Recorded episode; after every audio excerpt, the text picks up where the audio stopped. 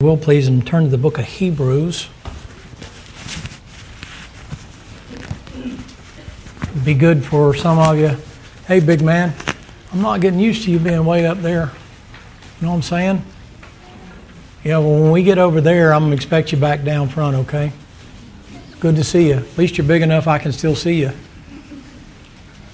I'm glad all of you are here. I'm very, very grateful to be a part of a church like this very grateful to have the opportunity to, uh, to be the pastor here and appreciate y'all letting me do that. I don't probably say that as much as I ought to, uh, but you make a major difference in the world as you, some of you may know, but others of you probably don't recognize that you do have an impact. And uh, people do pay attention to each of you individually and your contributions and things by just giving your time, let alone your talents and uh, money and those kind of things are something that's an encouragement to a lot of people. So I really want to tell you how much I appreciate that.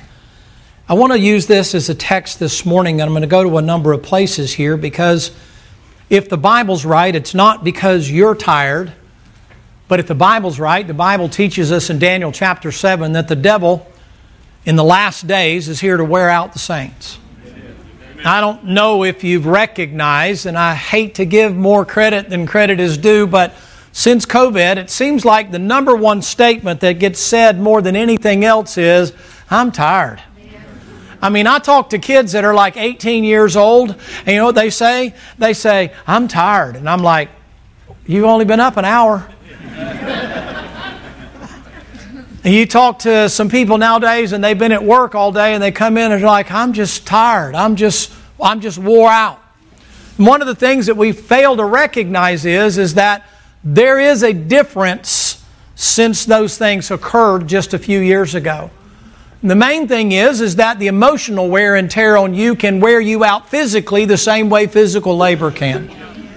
And to not be aware of that or to not recognize that makes us foolish in our conception or our perception of what it is that's going on today.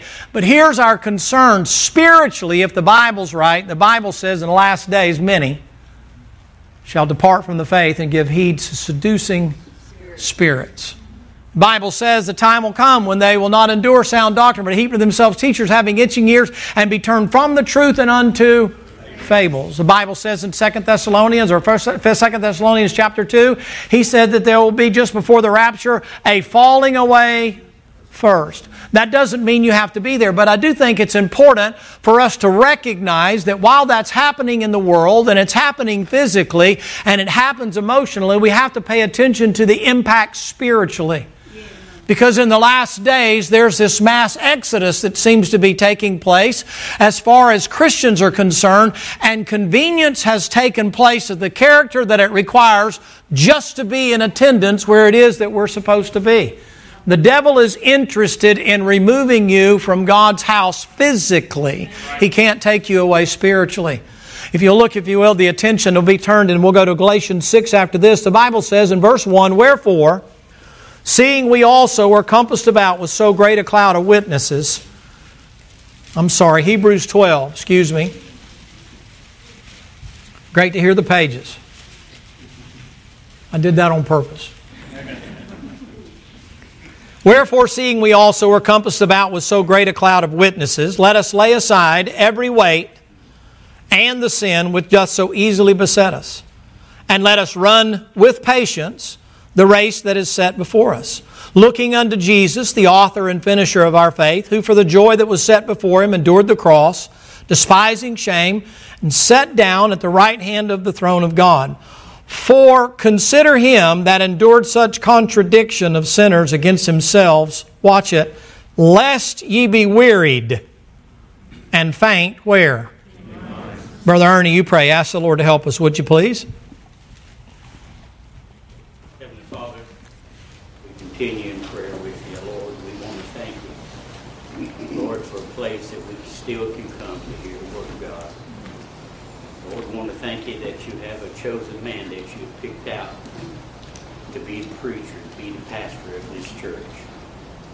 Lord, we want to ask you this morning, Father, that you would speak through him this morning. Give him liberty, Lord, give him freedom to be able to preach. Lord, I pray that you breathe on him, breathe on your word.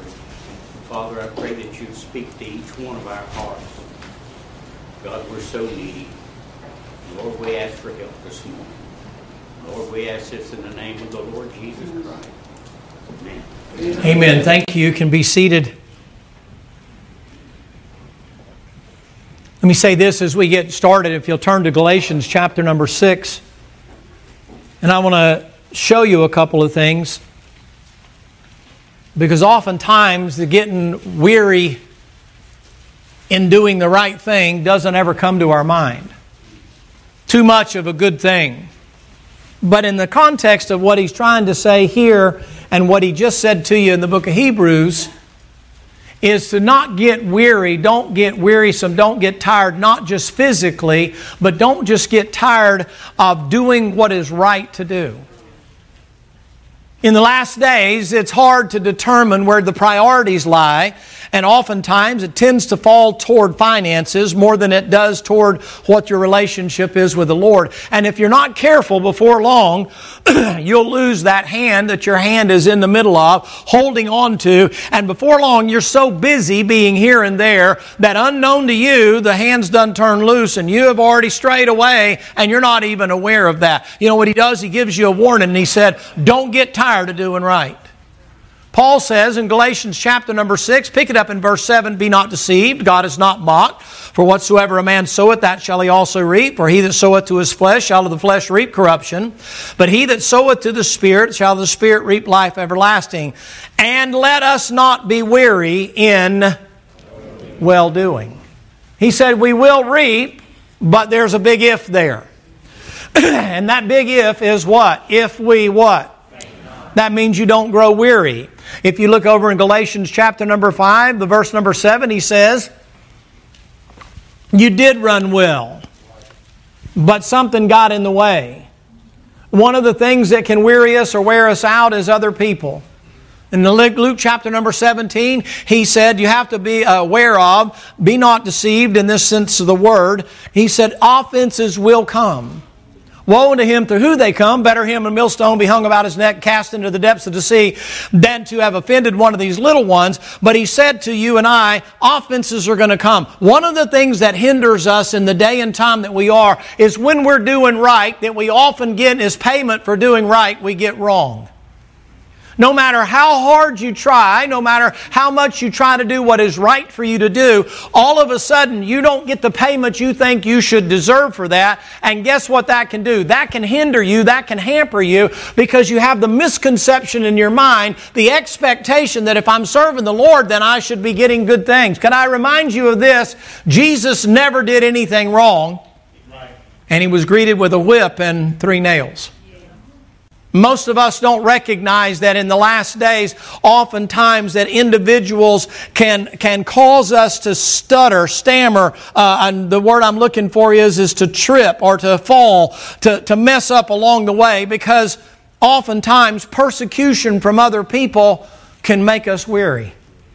In the Christian life, you must recognize that just like anything else in life, there is always going to be a pushback. And while we seem to accept that in every other thing in life, when it comes to the spiritual life, we expect it to always be flowery beds of ease and smooth sailing. But I'm here to tell you that the Bible's right. He tells us we wrestle not against flesh and blood, but against principalities, powers, spiritual wickedness, rulers of darkness in high places. So there is a constant pressure to try to prevent you from moving forward in your walk with the Lord. I'd like to say this, if I could, uh, look at there in Galatians chapter number 6 where you are and recognize that here in context he's saying, don't get weary in working or serving the Lord. Don't get weary in doing whatever it is that you are doing. If you haven't found something to do, Paul said, be careful to maintain good works, not for salvation but one of the things that does help you is, is when you have a responsibility to do certain, when you have a job or a task to do, it tends to glue you to what it is that you're supposed to do and tends to kind of keep you in the row. Many of us don't necessarily like our jobs, me excluded. I love mine. The job I had before, I loved that. But many people don't like their job. But what keeps them in the harness is the responsibility that they feel upon them, uh, upon themselves, that they have to provide for somebody other than themselves. So when the clock goes off, they get up in the morning and they go to work. They go to the salt mine, they go to the coal mine, they go to do the things that they don't necessarily like to do, but they have to do those things. But spiritually, we tend to divorce ourselves from the responsibility that is incumbent or it should rest upon us to recognize while we're down here after we're saved, we should be doing something for the Lord. After all, at the judgment seat of Christ, if I read my Bible correctly, every man's work shall be tried of what sort it is. Is that what the Bible says? So if that's the case, ladies and gentlemen, that means that what we do for Jesus Christ is equitable to a work. I don't care if you're taking care of recruits and soldiers. I don't care if you're working in the nursery. I don't care if you're cleaning up the building or cutting grass or leading songs or singing a special or playing an instrument or preaching a sermon. It's the issue of if you're going to get a reward when you get to heaven, what is it you're doing for Him here? You getting saved is something He did for you. But now that you are saved, are you doing anything for Him? Maybe it starts off with simple attendance. Maybe it starts off with learning how to just be faithful. Maybe you don't show up and then all of a sudden everybody puts you in the harness. It's just a matter of I'm here if you need me, I'm on the bench if you need me, I'm, I'm right here. Is there anything I can do? Not right now. Oh, well, if you can't use me, like the fellow said here before, he came here and said he wanted to do this and this and this, and I said, I don't have a spot. And he said, Well, I believe the Lord called me to be here. And I said, Well, fill up your car and we'll talk about getting a van. And he said he missed the geographic location. He said he really was supposed to be across the uh, street over there and across the bridge over there to be working at a big church that was going to give him a bus to fill up because he was going to be a quote, a bus captain. I said, Okay, we don't have buses here.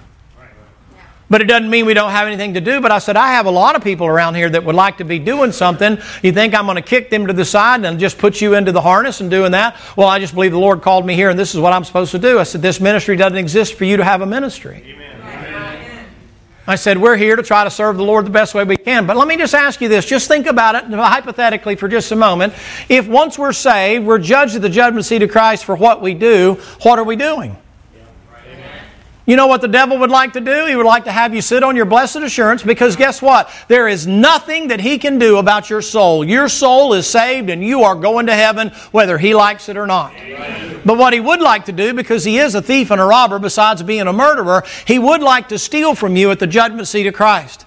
Maybe it boils down to you just learning to read your Bible, learning to get spiritually better. As we studied this morning, the most important thing is your fellowship, your relationship with Jesus Christ. After you're saved, learning Him more than just your Savior learning things about Him. Maybe it starts there. Maybe that's the embryo. Maybe that's the beginning of when things begin to grow up. Until that is firmly established, you're not ready for the next phase. I'm not talking about now that I'm saved, get busy, win them, wet them, and work them, and then, you know, whip them and then run them out the door. That's not what I'm talking about.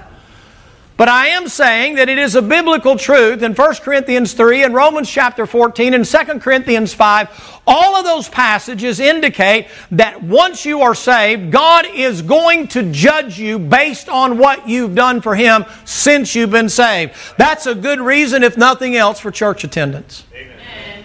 You know, we can get weary of gathering for worship services a lot of churches nowadays, and I have been told flat out that most churches nowadays don't have any longer a midweek service.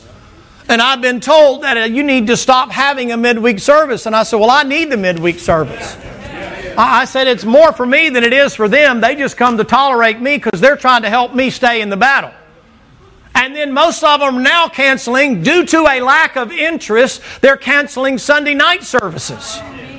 Well, ladies and gentlemen, listen, even if we don't have the amount of manpower, and we're starting to get there, but if we don't have the manpower to have the nursery open, you can put your blanket on the floor and have the nursery in here for all I care, but we're not going to happen to have a cert, not cancel a service because we can't accommodate, as long as we got flushing toilets. And if long as, you know, that's more for the women than the men. We got trees. I'm just saying, I'm, I'm, I'm saying it, we've become so accustomed to modern day conveniences that we get this idea or this mindset that the church is here to make me comfortable and to make me feel like I'm in a lush environment. No, we're here to learn about Jesus. And so we're not here. Do we have all the programs? No, we don't. We have preaching all the time, a lot of it. As one fellow said, he said, You're going to have to learn to trim things down. I said, I don't know. It's hard to teach an old dog new tricks. I said, You know, I'm trying to trim it off. I have gone from an hour and 15 to an hour and seven or eight. But you know what can happen is, is that we can grow weary in, in worshiping God. You know, the first step in the book of Hebrews teaches you an Abel worshiped with God. How did Abel worship? He offered a more excellent sacrifice. Your beginning of your relationship begins with worship. We shouldn't allow those things to deter us. Getting up and listening to the songs that you heard this morning. Just a sinner saved by grace. Amen. What a great reminder. What a great reminder to hear the old hymn, How Great Thou Art, and, and to be heard of hearing that kind of a song. And then to get up and see people singing songs and shaking hands. What a blessing that is. Don't know how long it'll last. Somebody's going to cough. They're about, oh, you're, you're going to die. You know, okay, well, you shook my hand. Now I'm sick. Well, okay, you know, stay home for a few days and get better. But can I just say this to you? Oftentimes we can get wearied. We can get worn out with doing what's right to do. Why do you go to church, preacher? Because I'm the preacher. That's the easy answer. But I'd like to think that if I wasn't the preacher, that I would go to church. You say, why? Because it's right to do. It's right to go and hear songs sung about the Savior and to hear preaching that exalts the Savior and edifies the saint. And yes, convicts us as saint and sinner to get closer to Jesus because it's right to do, to pay attention to my spiritual life. It becomes imperative in the last days to not be so overwhelmed with all the things going on in the world today that I neglect my spiritual life. The spiritual life is the life that is going to last for eternity. And if you make the comparison as far as ours is concerned, isn't God good to us that we don't aren't required to go every day? But I can go every day. I can come into His presence. There's one mediator between God and man, the man Christ Jesus, and I can enter in boldly into that throne room anytime, day or night, 24 hours a day, seven days a week. I can have my own worship service with Him, and I can walk into there with praise and thanksgiving. And before long, you know what happens? My whole day begins to change. I don't care how cloudy it is outside, because I've got my mind in the right place, and I realize I've gotten wrapped up with things that are down here on this earth, terrestrial things things instead of extraterrestrial things, things that are up there in the extraterrestrial sense. Not UFOs. But to realize I can go from clods to clouds. Mm, one of the things that happens is the devil wants to wear you out and get you to thinking that there's just too much time. Listen, can I say this? If you don't have time to worship with God, you'll never have time to walk with God. If you don't set aside those times that He has preordained for you to be able to come and to say, I'm providing you an opportunity, don't think you're ever going to have much of a relationship if all you did is meet Him. Come on. If you don't spend some time with Him, it'll be like the girl you met that you thought might work out, but you never got to know her well enough to go out on a date. Yeah, and she's now a figment of your imagination because you're in a bad situation. That's good preaching. You guys should listen to that. and then the next thing you realize, you know what happens? Before long, even in your relationship maritally, you can get so busy doing things that you don't have the time to walk and spend time and talk. And before long, she's different, you're different, and then you have irreconcilable differences. Real good. That one's going to come back and hit me, but I know it's going to be true. You say, why? You get busy. But you don't get busy doing bad things. Our problem today with us as Bible believers is not us getting busy doing bad things. It's getting busy doing things that the rest of the world think are absolutely no problem at all. As a matter of fact, if you make it a habit to work on Sunday and you get time and a half overtime, you will justify, you know what, I'm making money now, I'm providing for my family. He that provideth not for his own is worse than an infidel. I'm working hard and I'm paying, at least I'm not lazy, at least I'm going to work. And the Lord said, Yeah, but when was the last time that you and I had some time to walk and to talk? Remember the song we used to sing? We sang it at the nursing home for years and years. I come to the garden alone where the dew is still on the roses. Remember the song, And He with me and He. You can't expect Him to talk if you ain't willing to walk. Amen. You say, but preacher, that's no, I'm trying to help you. I'm trying to tell you that it's not the good, the bad things that you get tore up with. I know there's exceptions to the rule. I know people get off and do whacked out stuff. I realize people can get involved in every kind of sin you can possibly imagine. But you folks that are here today, that's not your miss. That's not where you wind up having a problem. Where you wind up having a problem is just getting busy being here and there and doing things that are good and you're still morally straight and you're still doing what you're supposed to do and you still love the Lord and you still believe the book and that hasn't moved. It's just your faithfulness to do what God wants you to do has all of a sudden sudden begun to move away, and then before long, the relationship between you and Him is cold. Some tragedy enters into your life, and you get ready to pray, and the Lord's like, Oh, interesting to hear from you. Because He's viewing things from an eternal perspective. And we're like, But Lord, I need you now. And the Lord's like, I needed you to be there Sunday. Preacher, you're just talking about uh, uh, uh church attendance. I am talking about church attendance. You say, why? The Bible says in Hebrews chapter number 10 and verse number 25, forsake not the assembling of yourselves together. Even more so, such as you see the day approaching. You really believe that we're toward the end of the time and the Lord's coming back any day? Then that means I'm supposed to exhort one another, encourage one another, edify one another to do what? Come to church. Right. Oh, preacher, you're not required for church attendance. Church attendance isn't required for you to be saved. Church attendance isn't required for you to know that you're saved. You know what he says? He said, Don't forsake the assembling yourselves together. You are living to see an explosion or implosion, is the correct word there, from the inside out of individuals who are now being pulled apart and would rather sit in front of a screen than to be with people. And now all of a sudden we don't like being shoulder to shoulder and cheek to cheek with individuals that are in the church because it makes us uncomfortable. We don't mind jamming on a plane or a baseball stadium. right? We don't mind getting on a bus. We don't mind getting on some other means of transportation. We don't mind sitting at a restaurant and getting all jammed up in the restaurant. Is that right? But you come to church Some of you are already thinking about the Jubilee. Preacher, we're already full. If we had even another hundred people coming here, where would you put them? What difference does that make? Your job is to be where you're supposed to be. Don't forget Thomas. I bet you Thomas regrets for all eternity he had been there the time the Lord showed up. Well, Thomas got in on him. Thomas didn't get on everything that he could have got if he'd have been in church on Sunday night which is when the rapture is going to happen, by the way. I don't know what Sunday night, but it's going to be on a Sunday night. And those of us that are in church, we're going to be ahead of those of you that ain't. You can't prove that, but you can't prove it not.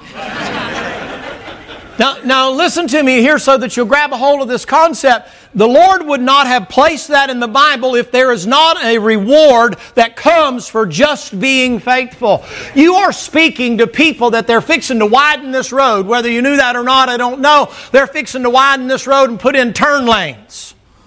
You say, why are they going to widen Hartley Road? Because we're here. Because God said they need a turning lane to be able to turn into that parking lot because there's so many people that are there. He's forecasting that people are going to be coming into this place. And so the city finally got in line with God and they're going to widen the road. We didn't ask for it. You say, you got to be kidding. They're going to put in sidewalks too. We're going to be in high cotton. You say, why? God's not done with His church yet, but God does give us a warning. He says, hey, as you see that day approaching, don't forsake the assembling of yourselves together the old fashioned, old timey meetings like I'm going to next week, the meetings in the mountains and the camp meetings and the revival meeting, they're going the way of the American Indian. They are passing off the scene because people no longer want to gather under the umbrella of the gospel. Amen. And all of a sudden it's like, well, you know, can you just like broadcast that?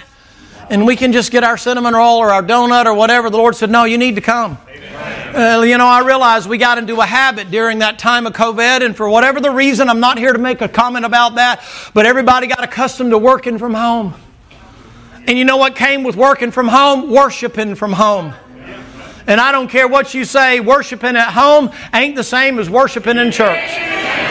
I mean, I've had some great experiences in my office and under my desk at my house, and God has spoke to me sometimes in an airplane, and God spoke to me sometimes at my house and at my desk. But more times than not, God has spoken to me inside a church house, at a church meeting, sometimes in the music, and more times than not through preaching.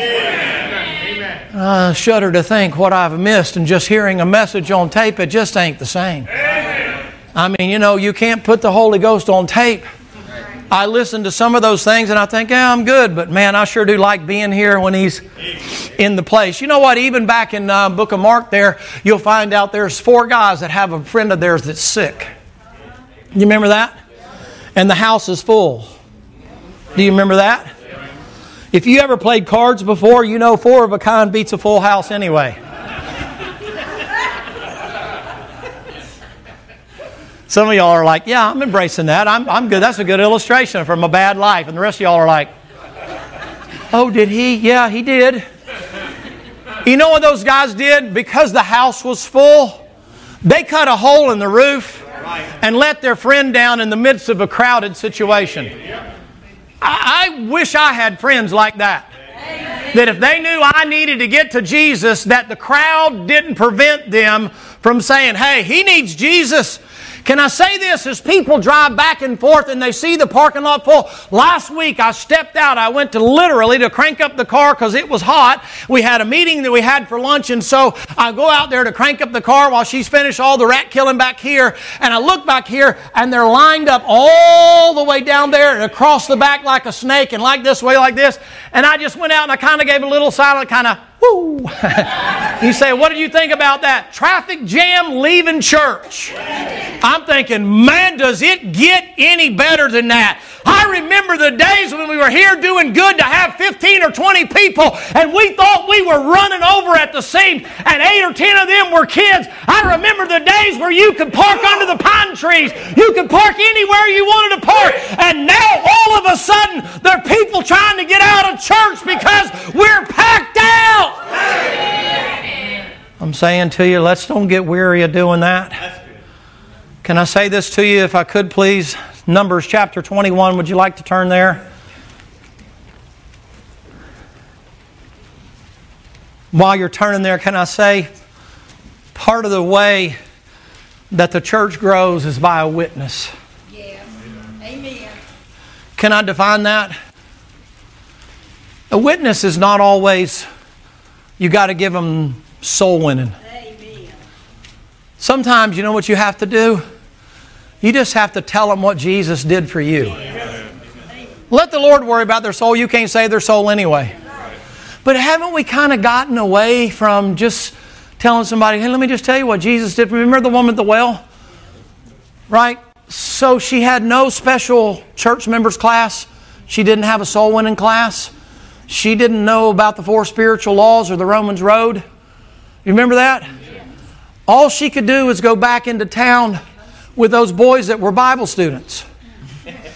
And all they could bring back was food for themselves. Hallelujah. But everybody else can just hold on just a minute. but, but can I say this to you? All she had in her repertoire to get people to come to Jesus was come see a man that told me everything I ever did. And she turned out the entire town. Wouldn't it be a great day if you didn't have this pressure to have to know all these verses? And I'm all for it. But wouldn't it be a blessing? You know what? It becomes more, oh, well, you use the word apropos. You know, it becomes a, a, a better witnessing tool for you to just be honest and say, let me tell you what Jesus did for me. And give them a testimony of when you got saved, or give them a testimony of what the Lord did for you along the way, or how God provided for you supernaturally, or how God helped you along the way. Do you not think that if you gave that, that people would be interested and saying, listen, I don't know all that other stuff, but why don't you come to church with me? Amen. Oh, we are so quick to invite them to a concert or to a ball game or to go fishing or to go hunting or to come see your kids play whatever sport that they are excelling at. Or come to see them at a spelling bee or whatever else it is that makes them, oh, you're so quick. Hey, don't you want to come see? Nowadays, you know what they do? They make a big blowout over graduating from kindergarten. That's insane. That's almost as if to say we better, we better go ahead and congratulate them now because they may not make high school. Let's go ahead and let them experience the graduation thing because at least they got out of kindergarten, but there's no guarantees, right?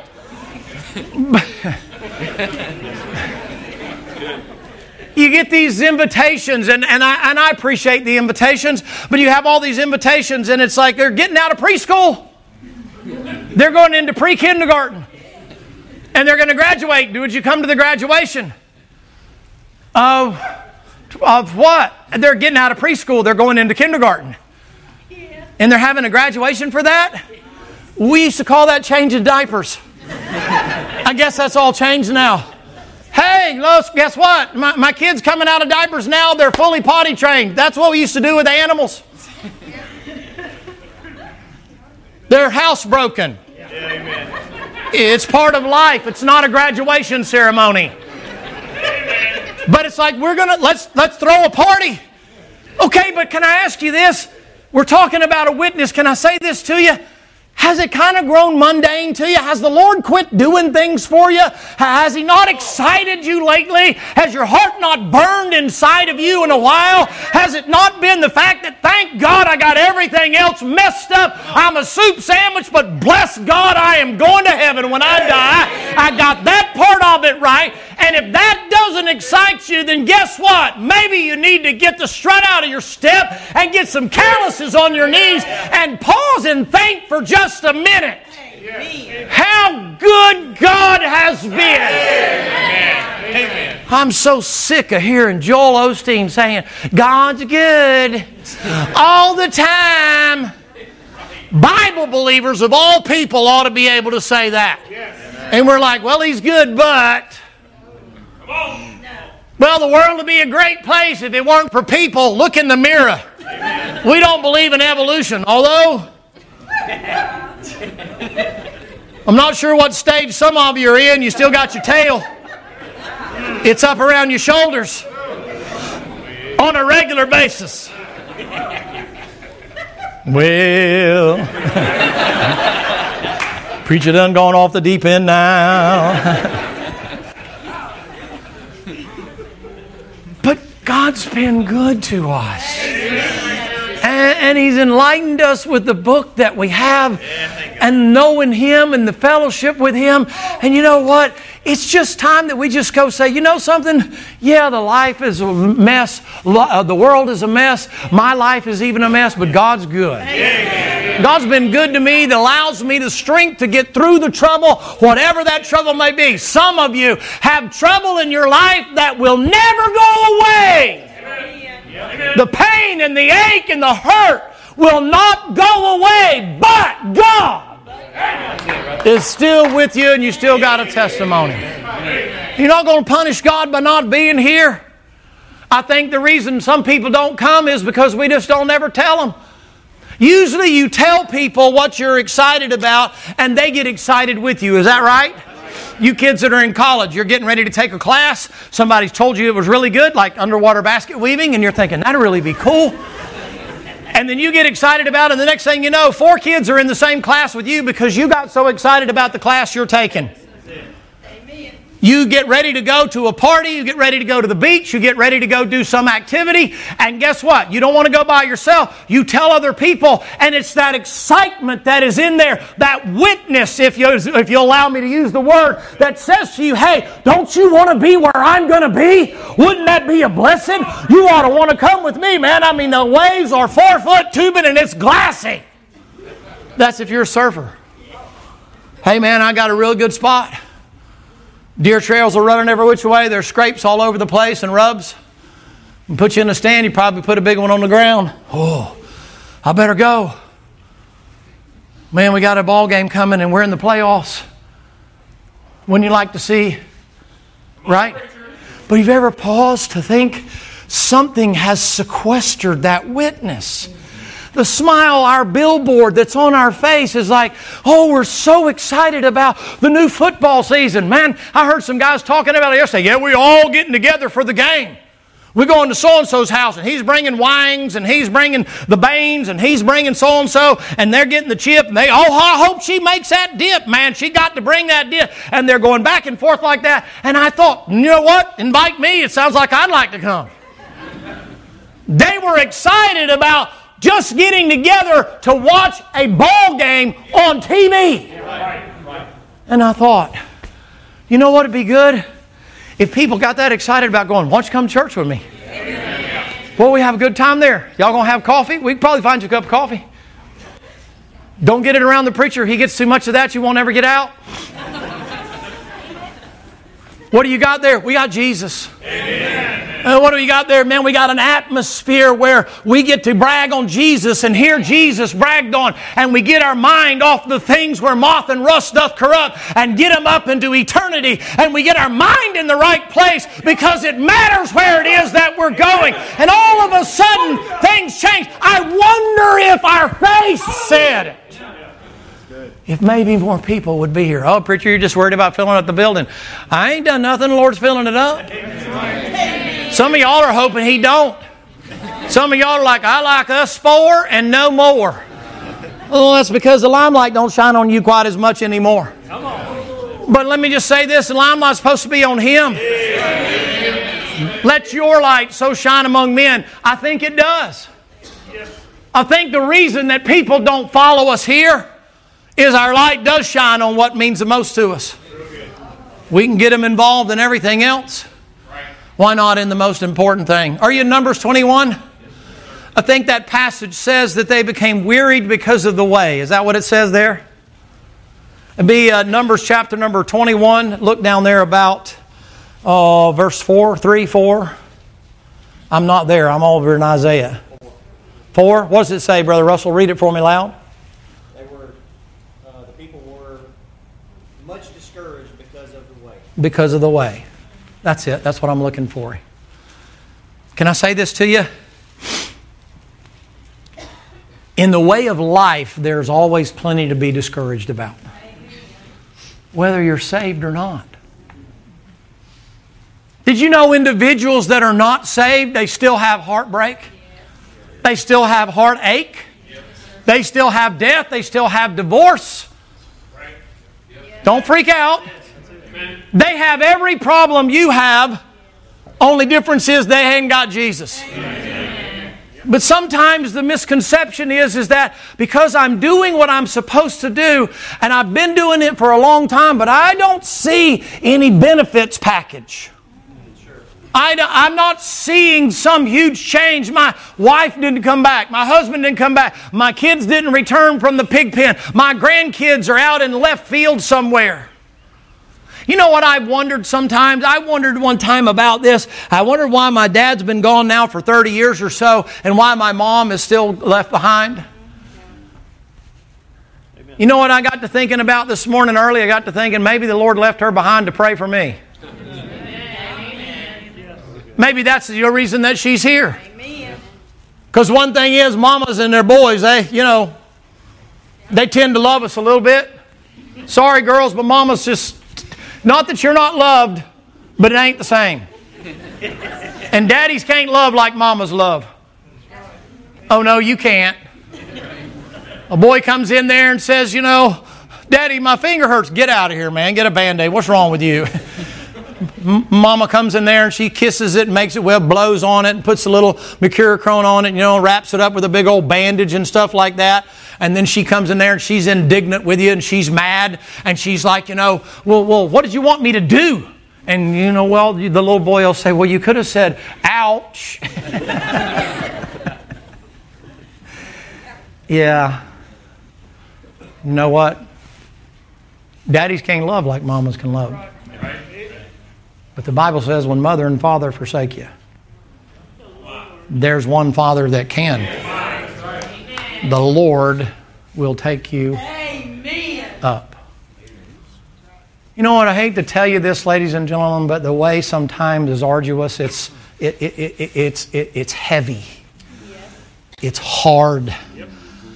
The, the, the pathway is oftentimes covered with rocks, holes, pit, pits, punji sticks, potholes, right? Sometimes the way can be wearisome. You know what the Lord said? Don't get weary in the way. Why? Here's what happens when we get weary in the way we start looking at where we're at and quit looking at where we're going. Yes, sir.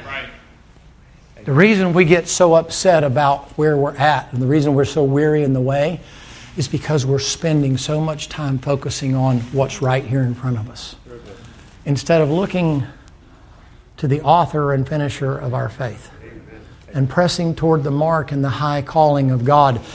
It's difficult, and I've used this illustration before, but some of you are visiting, so I'll just repeat it quickly. Years ago, I was the donkey that my, my grandfather's mule died, and then I came and I began to fill in that position, and I would step inside that plow.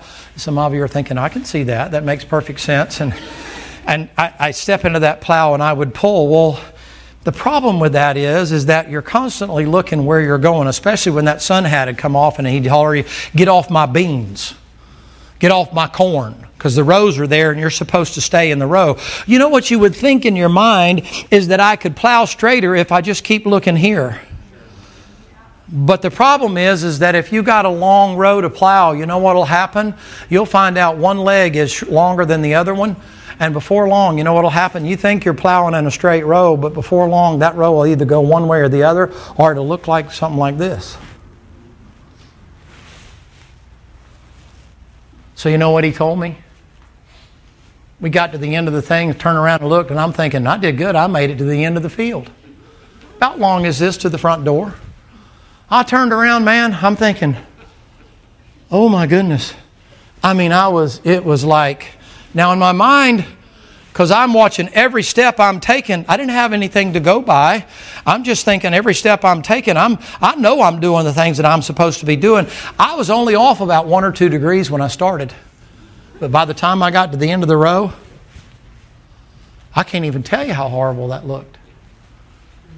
Thank the Lord for great instruction because Papa, he said, Boy, come here. So I took a little harness and set it down right there. And he had the plow up here. For me, it was up here at the time. He said, Now here's what I want you to do. He said, You see that fence post down yonder? An old sawed off creosote post that had broken off there, and a little barbed wire, rusted barbed wire hanging off the end of it there. And I said, Yes, sir. And he said, When I put you back in the harness, he said, I want you to just keep on plowing. He said, Don't worry about what you might step in or step on. I'll keep that lookout for you. He said, All I want you to do is, is pull the plow hard as you can pull it and steady. Just keep your eye on that mark. See, it makes perfect sense now, but as a kid, 9, 10, 11 years of age, that doesn't make sense. And so the next thing you know, I'm plowing and turned around and right as I turned around to go back the other way, that line right there, man, was like somebody hung a plumb line off of it. He said, Now you see that tree stump down there? I said, Yes, sir. He said, Don't take your eyes off of it. And I plowed, and after I plowed about three or four rows, he said, Now look at that. And I learned a very valuable lesson. I learned that when you look down, you plow crooked. So who don't know that? I didn't. But here I am now bumping 70. And I know when the plow has a tendency to come up out of the ground. And when the road starts getting crooked, I know what's happened. I've taken my eyes off the mark. And the next thing you know, I'm all over the place. And when I'm all over the place, guess what happens? I get consumed with the pitfalls and the potholes. And the next thing you know, I get consumed with, I'm going to go ahead and say it, with people. Just plow. This fella come up there, he had a couple of hunting dogs and all that, and his uh, dogs had been getting out, and my papa had kept warning him because he kept eating my nana's cats, and he kept warning, he brought them dogs up, and them dogs are, oh, yo, yo, yo, they're over there, they're on the leads and stuff like that, and he's over there by where the little gate coming into the garden is, and we're plowing, and I got ready to turn around and look over that. He said, never mind that, you keep your eye on that mark. I said, but Papa, them dogs, he said, never mind that, keep your eye on that mark, just keep walking. You know what I know now? I know that when I hear yo, yo, yo, yo, you know what I need to do? I need to keep my eyes on the mark. And some of you are so consumed with others that all of a sudden you've stopped plowing a straight line. And guess what happened? You've become weary in the way. There is no better way.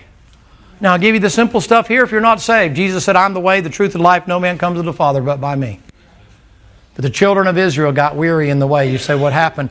They started listening to everybody else, and the next thing you know, they began to go in circles. And they quit doing what God said to do by faith, and they started doing what they thought they could do. And then you had the 10 and the 2, and then before long, you know what happened to them? They wind up getting kicked out there, out there in the wilderness, until Joshua comes along, and the Lord tells Joshua, He said, Tell these people they've come this traveled this way long enough, making circles. You ready to get something tough? Some of you keep circling the same mountain. And that mountain is a person, a place, or a thing in your life that occurred. And all you're doing is digging a rut around it. And as that old preacher used to say so effectively, there is nothing any different than a rut and a grave, except a rut is a grave with both ends kicked out. You weary of the way? Maybe it's because you're on the wrong way. Tired of serving the Lord? I've done my time. Can you find that for me in the Bible? Moses is 80 when the Lord puts him in the game. Can you imagine riding the bench for 80 years when you know you got all the skills? Could you imagine that? Called of God when he's 40, has supernatural ability and skills, is that right? Messes up, goes on the backside of the desert, and the Lord doesn't call him until he's 80 years of age. And said, I'm ready to put you in the game now. You know what most of us would have done? I'm not going out there. I'm 80 now. You missed your chance. I'm past my prime. Uh, Get somebody else and do that. Moses says, and I stutter.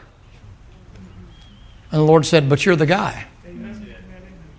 Sometimes we're impatient in the way.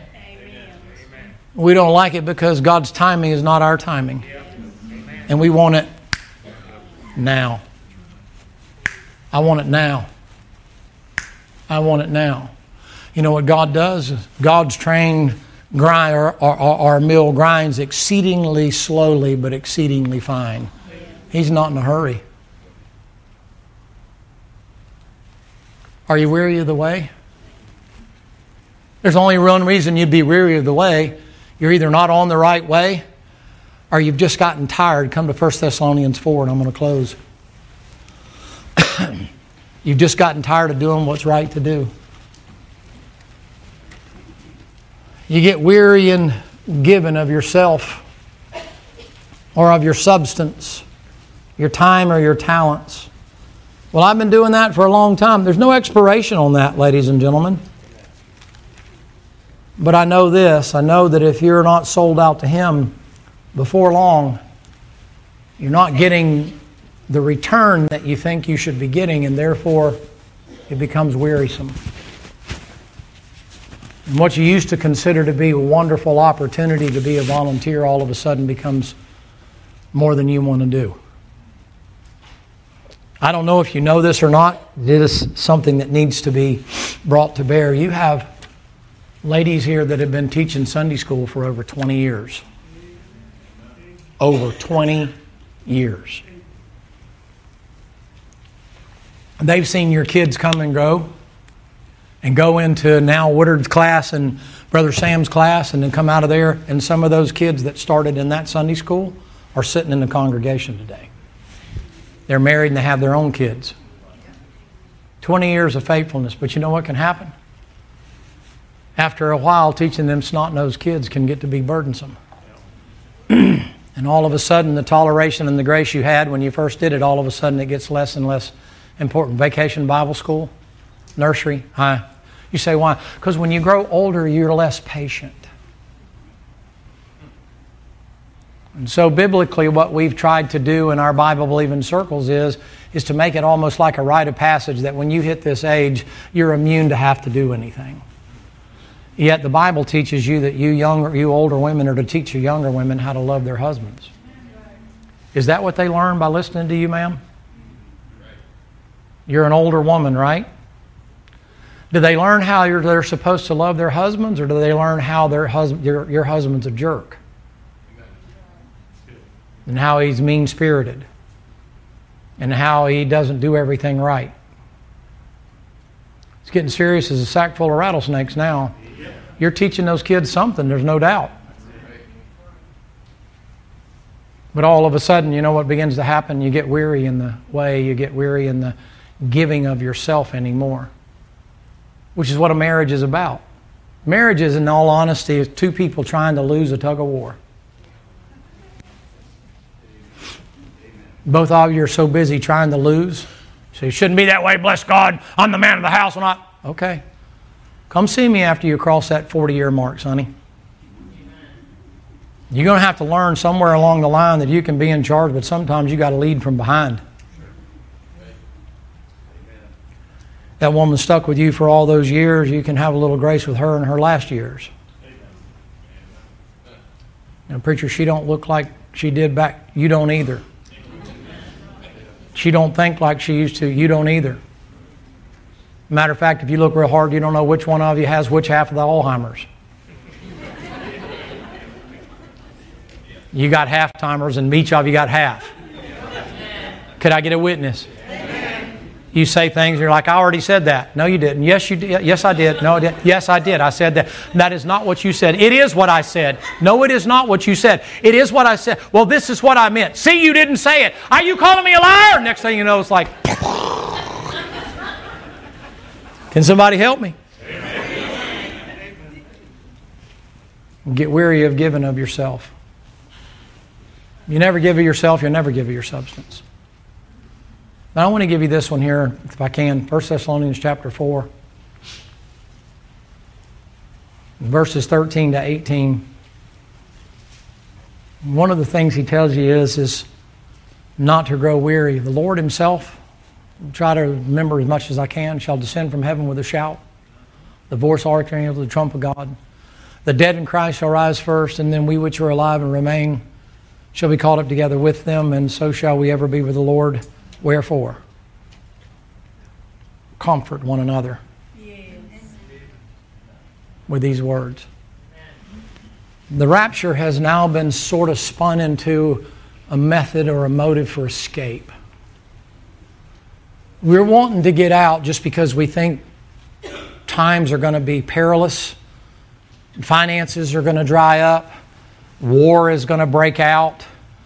So, as Job said, skin for skin, all that a man hath, he give for his life.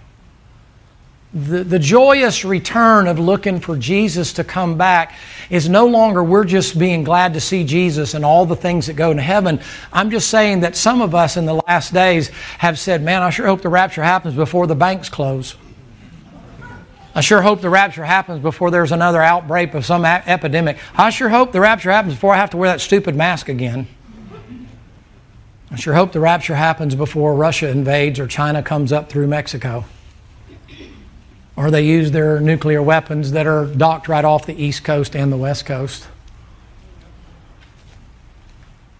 And their hypersonic missiles are over here, and they use their missile called Satan, and it's so fast that we can't even shoot it down. Well, I sure hope the rapture happens before the United States is destroyed and we become a third world country. I sure hope the rapture happens before another hurricane hits. Are you seeing the picture? I- I'm not trying to be humorous. I'm simply saying that we've gotten to a point where the rapture now is just a method of escaping our own peril as opposed to, hey, Jesus is coming. What a blessing. And then, secondly, our emphasis has been so much on the perilous times that are coming that our emphasis is off of the judgment seat of Christ. And what the, what the rapture means is our time is up. And it's time to give an account to God for what we've done in the body, whether it be good or bad. We're back wherever we started, full circle. We've become weary in just lifting up and thanking God for the fact that we get out before the actual tribulation occurs. Now there's a sort of human slant that's being advocated in a lot of the churches instead of just talking about the rapture. It's just this method of, man, you need to get saved so you don't have to be here to participate in how horrible the world is going to be. You know, you're going to go to hell.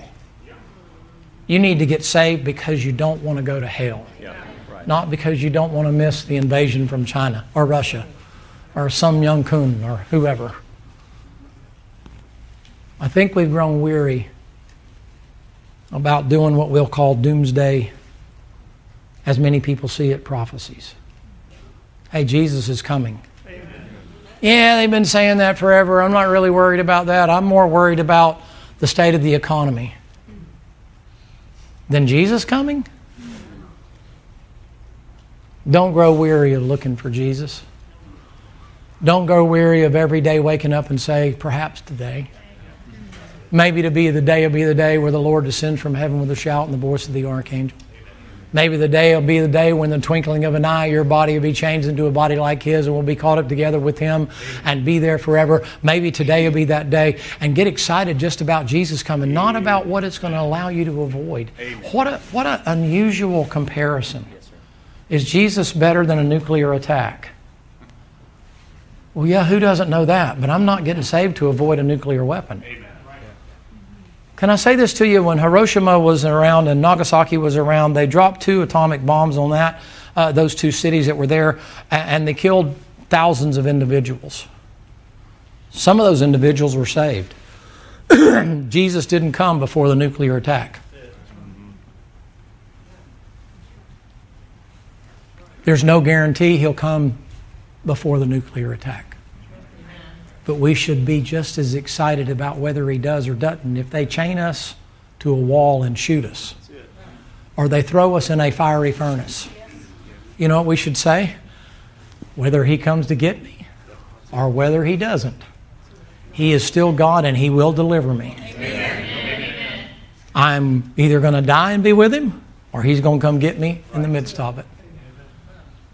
You have hope that others don't have. Your hope is in Jesus Christ. And as a result of having that hope that's in Jesus Christ, you can know for certain, I know if I die where I'm going. Amen. Preacher, what if we have a plague? And what if we have this? And what if we have, I, I don't have an answer. Jesus is coming one day, but you're not promised to be excused from all of that. Some of you sitting here, by this time next year, you'll already be in heaven. You say you can't say that. It's happened here before. We've had individuals healthier than I am. Not that I'm the benchmark, but in good health. Younger than me. Gone.